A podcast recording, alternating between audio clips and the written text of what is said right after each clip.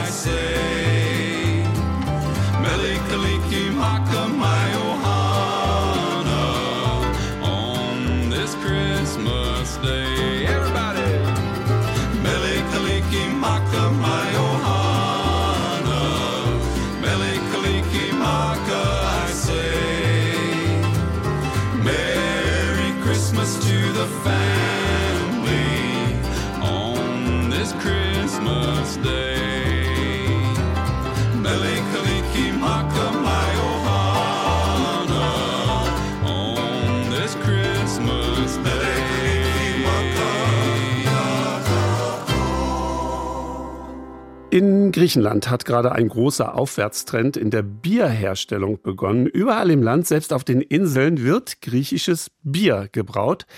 Schließlich wurde ein Getreidegebräu bereits bei den alten Griechen gerne getrunken. Nur das bayerische Bier hielt erst mit dem ersten König Otto von Bayern zu Beginn des 19. Jahrhunderts Einzug. Somit finden die Bierliebhaber eine stattliche Angebotspalette an Geschmacksrichtungen. Das äh, gute nordgriechische Malz und der peloponnesische Hopfen machen es möglich. Vor allem die bunte Auswahl an Hopfenarten regen die Gemüter der griechischen Bierbrauer an, damit mehr als bisher zu experimentieren und gute Resultate zu erzielen. Eine wahre Apokalypse, eine Offenbarung findet statt, womit wir gleich beim Thema wären. Die Offenbarung des Johannes ist zwar das letzte der 27 Bücher des Neuen Testaments und wurde im Jahr 96 vom Evangelisten Johannes in seinem griechischen Exil, also auf der Insel Patmos, verfasst. Aber jetzt entpuppt es sich auch als gelungene Geschäftsidee.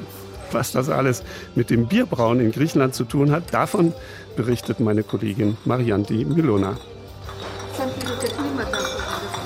Hört sich wie Feuerwerk aus der Ferne an.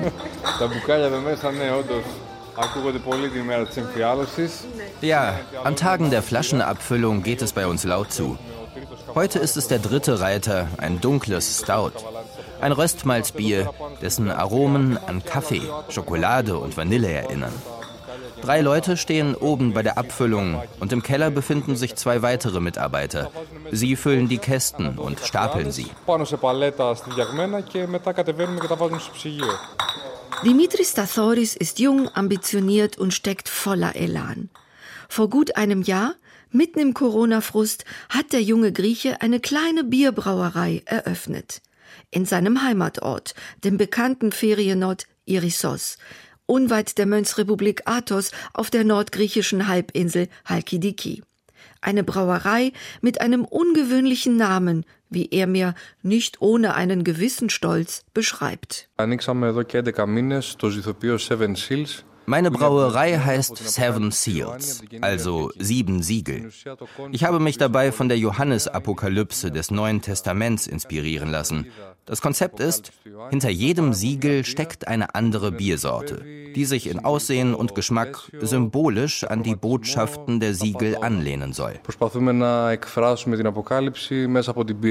Eine kreative Umsetzung der Johannesapokalypse, wie ich finde. Der griechische Bierbrauer schaut mich mit einem verschmitzten Lächeln an. In seinem Gesichtsausdruck lese ich die Frage heraus, was ich darüber denke. Doch ich halte mich mit meinen Ansichten bedeckt. Dafür nehme ich mir die kleine Brauerei an der Hauptstraße von Irissos etwas genauer unter die Lupe.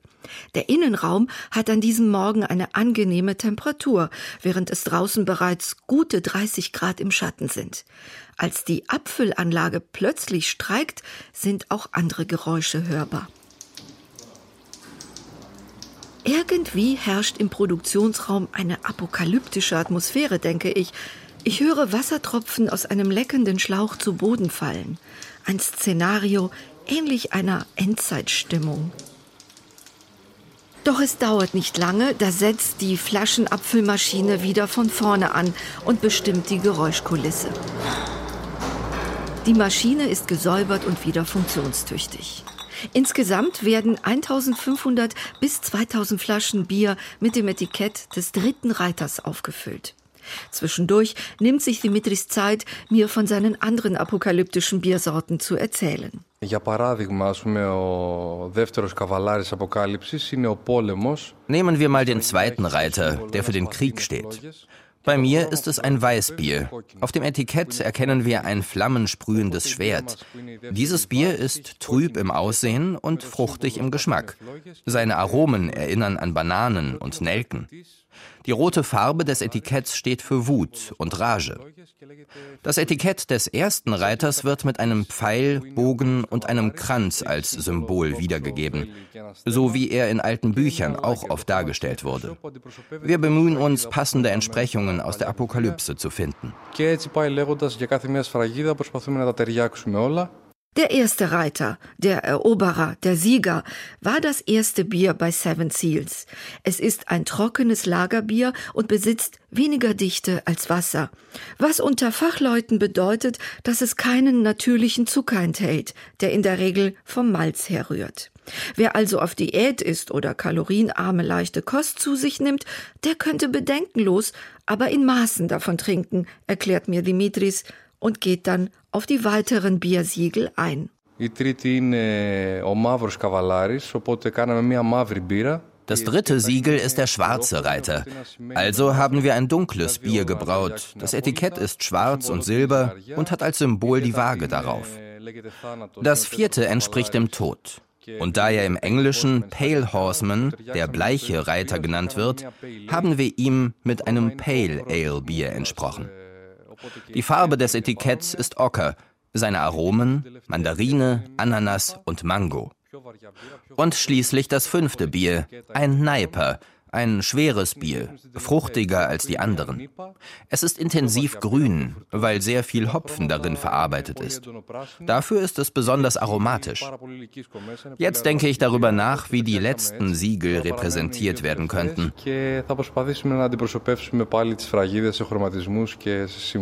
Die Apokalypse vollzieht sich im großen Raum des Erdgeschosses. Hier stehen sie also Stahlkessel, Apfelanlage und die Kronkorkenmaschine.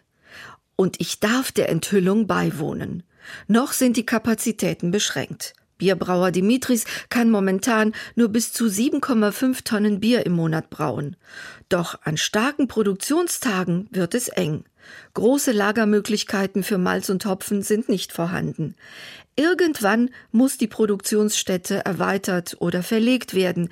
Das ist jetzt schon abzusehen. Denn Dimitris apokalyptische Reiter kommen bei den Bierfans gut an.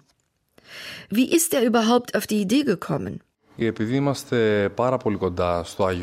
Wir befinden uns in der Nähe des geistigen Zentrums der Orthodoxie, dem heiligen Berg Athos.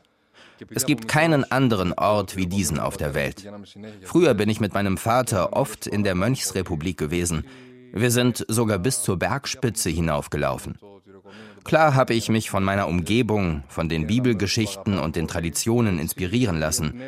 Im Tourismus werden wir mit unseren Produkten ja doch für die Region immer gleich mit. Die Johannesapokalypse hat mich sofort angesprochen.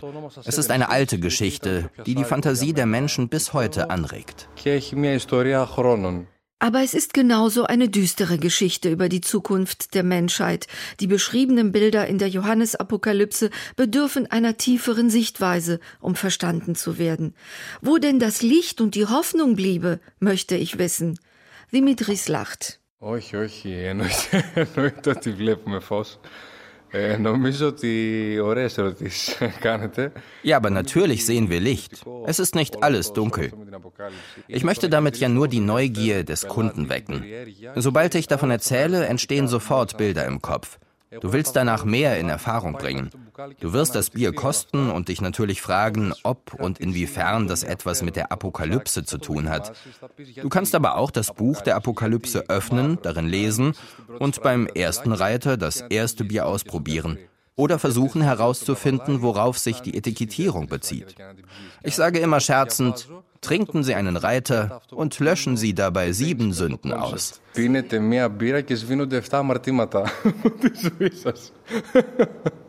Die Etiketten des Biers mit den sieben Siegeln hat Bierbrauer Dimitris selbst entworfen und gemalt. Es sind keine schrecklichen Bilder. Sie sollen auch nicht schockieren, eher inspirieren und dazu anregen, mehr über die Johannesapokalypse zu erfahren.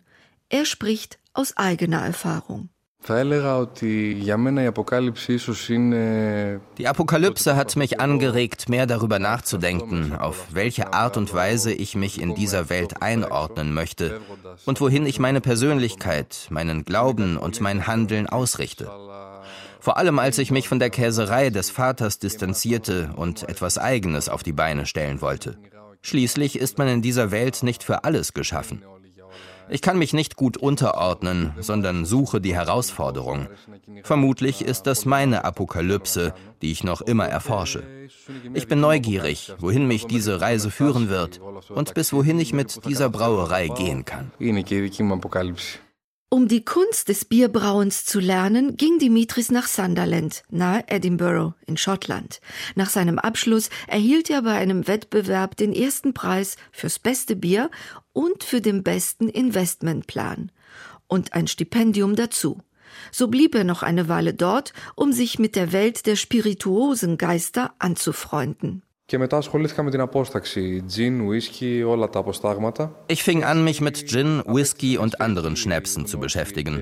Dann schickten sie mich in 40 Bierbrauereien und 10 Schnapsbrennereien, jeweils für einen Tag, als Hilfskraft zum Hineinschnuppern. Und immer konnte ich mit anpacken. Ich habe viel gesehen, auch Dinge, die mir nicht gefallen haben. So kam ich zurück mit vielen Ideen im Gepäck, die ich jetzt umzusetzen versuche.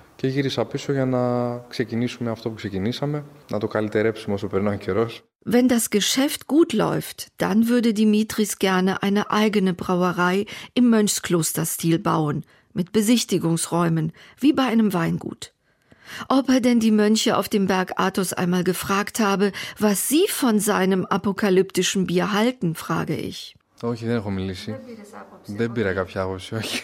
Σας είπα, δεν συμβιβάζομαι εύκολα, δεν ρωτάω, απλά το κάνω.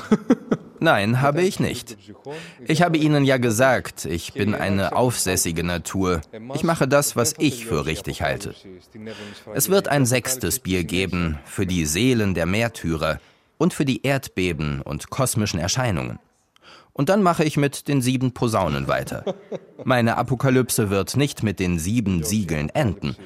Die sieben Posaunen werden folgen. Und dann muss ich mich mit den sieben Schalen auseinandersetzen, die den Zorn Gottes beinhalten.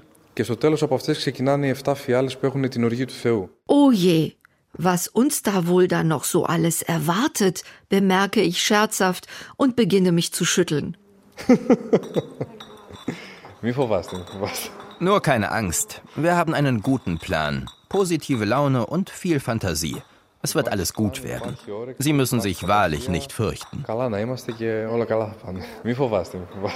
Auch in diesem Fall muss Glaube Berge versetzen können. Dimitris Bier habe ich bis heute noch nicht gekostet. Dafür aber wieder die Johannesapokalypse hervorgeholt und gründlich gelesen. Voila!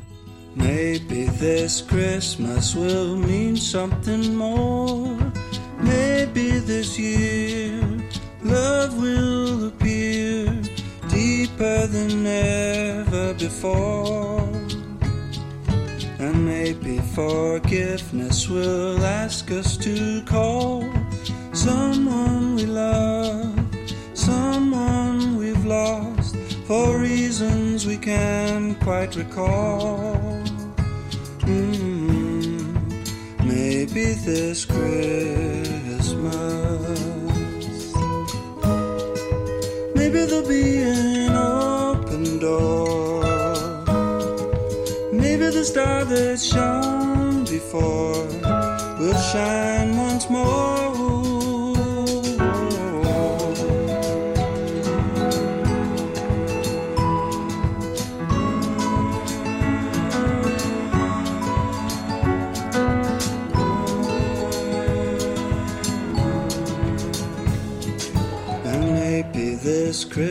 Christmas will find us at last in heavenly peace. Grateful at least for the love we've been shown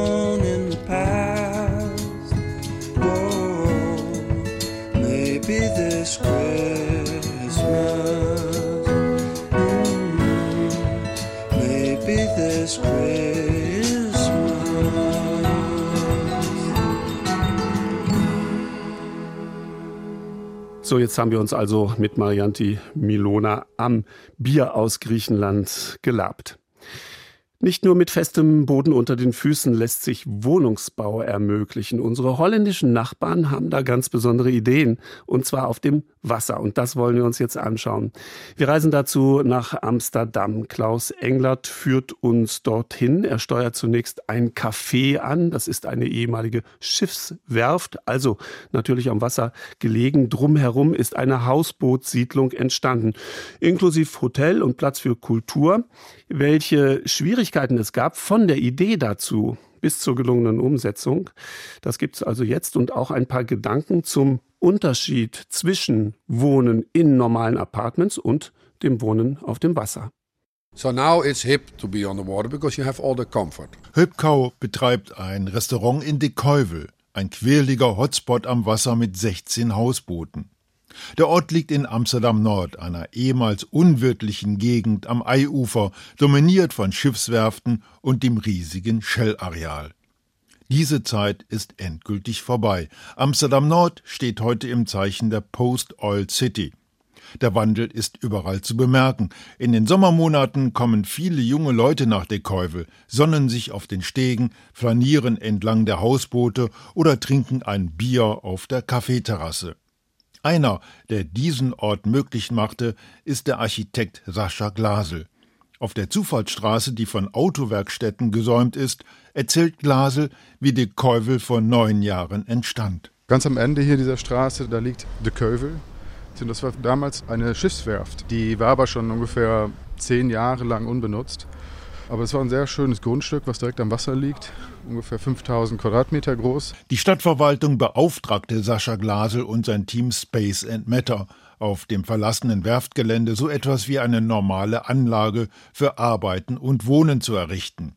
Für Glasel war das eine riesige Herausforderung. Der Boden war halt ziemlich verunreinigt. Wir kamen eigentlich schnell auf die Idee, dass wir Pflanzen einsetzen, um den Boden zu reinigen. Diese ganzen Pflanzen, die Sie hier sehen, die brechen die Metalle und die äh, Öle, die im Boden sind, von der damaligen Aktivität der Schiffswerft. Wir schlendern auf Holzstegen über morastigem Untergrund an einigen Holzbooten vorbei, die mittlerweile auf dem Land ruhen. In ihnen haben sich Ateliers eingerichtet. Und dann dachten wir halt, weil wir ziemlich wenig Geld hatten, um dieses ganze Projekt zu machen, haben wir halt alte, abgedankte, früher noch fahrende Hausboote benutzt.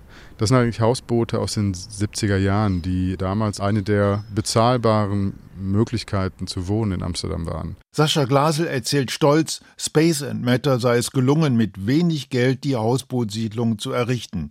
Unglaublich aber wahr. Für jedes der ausrangierten Hausboote hat Glasel lediglich einen Euro bezahlt. Und so haben wir halt hier ziemlich viel experimentiert mit äh, einfachen, nachhaltigen Lösungen. Haben halt relativ wenig Geld hierfür ausgegeben. Und jetzt ja, stehen hier halt auch ungefähr 16 Hausboote und dann noch ein Café, das Café de Keuvel. Und es war halt ein riesiger Erfolg. Das heißt, hier kommen halt tagtäglich Leute hin, um zu essen. Und hier schwimmen halt die Leute auch oder machen Yoga. Gerade am Wochenende ist halt hier viel los. Das da ist noch auch ein schwimmendes Hotel. In diesen Booten sind auch Hotelzimmer. Ja, das sind halt alte, ja, schöne Boote, die auch neu renoviert wurden. Und die liegen ja einfach vor dem Kölvel. Da ist eine Sauna.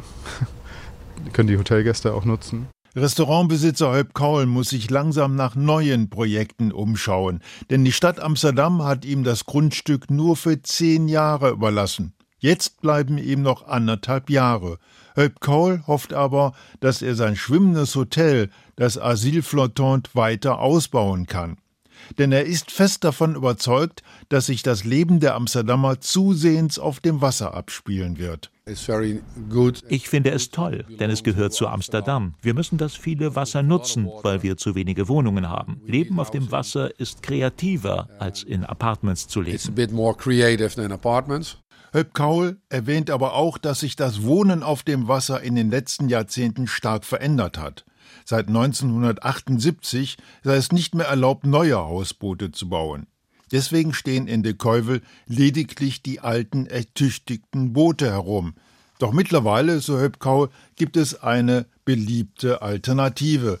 Schwimmende Wohnhäuser mit wesentlich höherem Wohnkomfort. In Amsterdam werden ganze Archipele künstlicher Inseln aufgeschüttet. Als schwimmende Wohnungen auf dem Eikanal. Und warum das so ist? So now it's hip to be on the water. Bleiben wir aber bei De Keuvel. Ganz in der Nähe entstand die schwimmende Wohnsiedlung Schroonsrip, eine Siedlung aus 46 Häusern für über 100 Bewohner. Schroonsrip ist die jüngste und nachhaltigste schwimmende Insel in den Niederlanden. Eine Gemeinschaft mit autarker Wirtschaft, 500 Solarpanelen, gemeinsamen Stegen, gemeinsamen E-Autos und gemeinsamem E-Boot. Sascha Glasel bekennt, De Keuvel sei das Gesellenstück von Space and Matter, doch Schroensrip ihr Meisterwerk. Martin Remmers von Schroensrip pflichtet bei und meint, Als Teil der Baugruppe sei er stolz auf das außergewöhnliche Wohnprojekt. Das Besondere von Sronsrip ist das Leben in der Gemeinschaft. Wir waren schon eine Gruppe gewesen, als wir Sronsrip gründeten. Wir kannten uns bereits Jahre zuvor. Aus diesem Grund ist Sronsrip für uns wie ein kleines Dorf, in dem jeder jeden kennt, in dem man aufeinander aufpasst und einander aushilft. And I think that's one of the most special things about Sronsrip. Die Baugruppe von Zronsrip setzt allerdings nicht allein auf das Gemeinschaftserlebnis. Martin Remmers weiß, dass die Bewohner der schwimmenden Insel bestens gegen den Anstieg des Meeresspiegels gewappnet sind. Deswegen wird unter Niederländern das Leben auf dem Wasser zusehends beliebter. In Zronsrip nimmt man die geografischen Risiken der Niederlande als Vorzüge. Große Teile der Niederlanden liegen nun einmal unterhalb des Meeresspiegels und 18 Prozent bestehen aus Wasser, meint Martin Remmers. Dass man in Amsterdam auf einem Kanal lebe, sei doch eine tolle Sache. Man habe sich aber dazu entschlossen, nicht gegen das Wasser zu kämpfen, sondern mit dem Wasser zu leben. Das sei den Niederländern in die Gene eingeschrieben. Remmers möchte das Wasser nicht mehr missen. Das Wasser hat eine beruhigende Wirkung. Es ist schön, wenn das Licht auf dem Wasser oder auf den Wohnungsdecken reflektiert. Das ändert sich Tag für Tag. Martin Remmers macht sich keine Sorgen über den Klimawandel, wenngleich Starkregen und Überschwemmungen deutlich zugenommen haben. Wenn man sowieso auf dem Wasser lebt, dann empfindet man Wasser nicht so sehr als Bedrohung. Deswegen ist für Martin Remmers Hohensripp und das Leben auf dem Wasser ein gelebtes Zukunftsmodell. Der Unterschied zwischen Wohnen auf dem Wasser und Wohnen in normalen Apartments, hier ist es spielerischer. Man kann einfach ins Freie gehen, hinaus auf den Steg, die Nachbarn treffen, die Nähe des Wassers erleben, in die Boote springen. In der Wohnung genießen wir den Wechsel des Lichts. Wenn es stürmt, geht das Haus zwar etwas auf und ab, aber das ist nicht weiter schlimm. Die Niederländer sind also frohen Mutes gerüstet für den Klimawandel.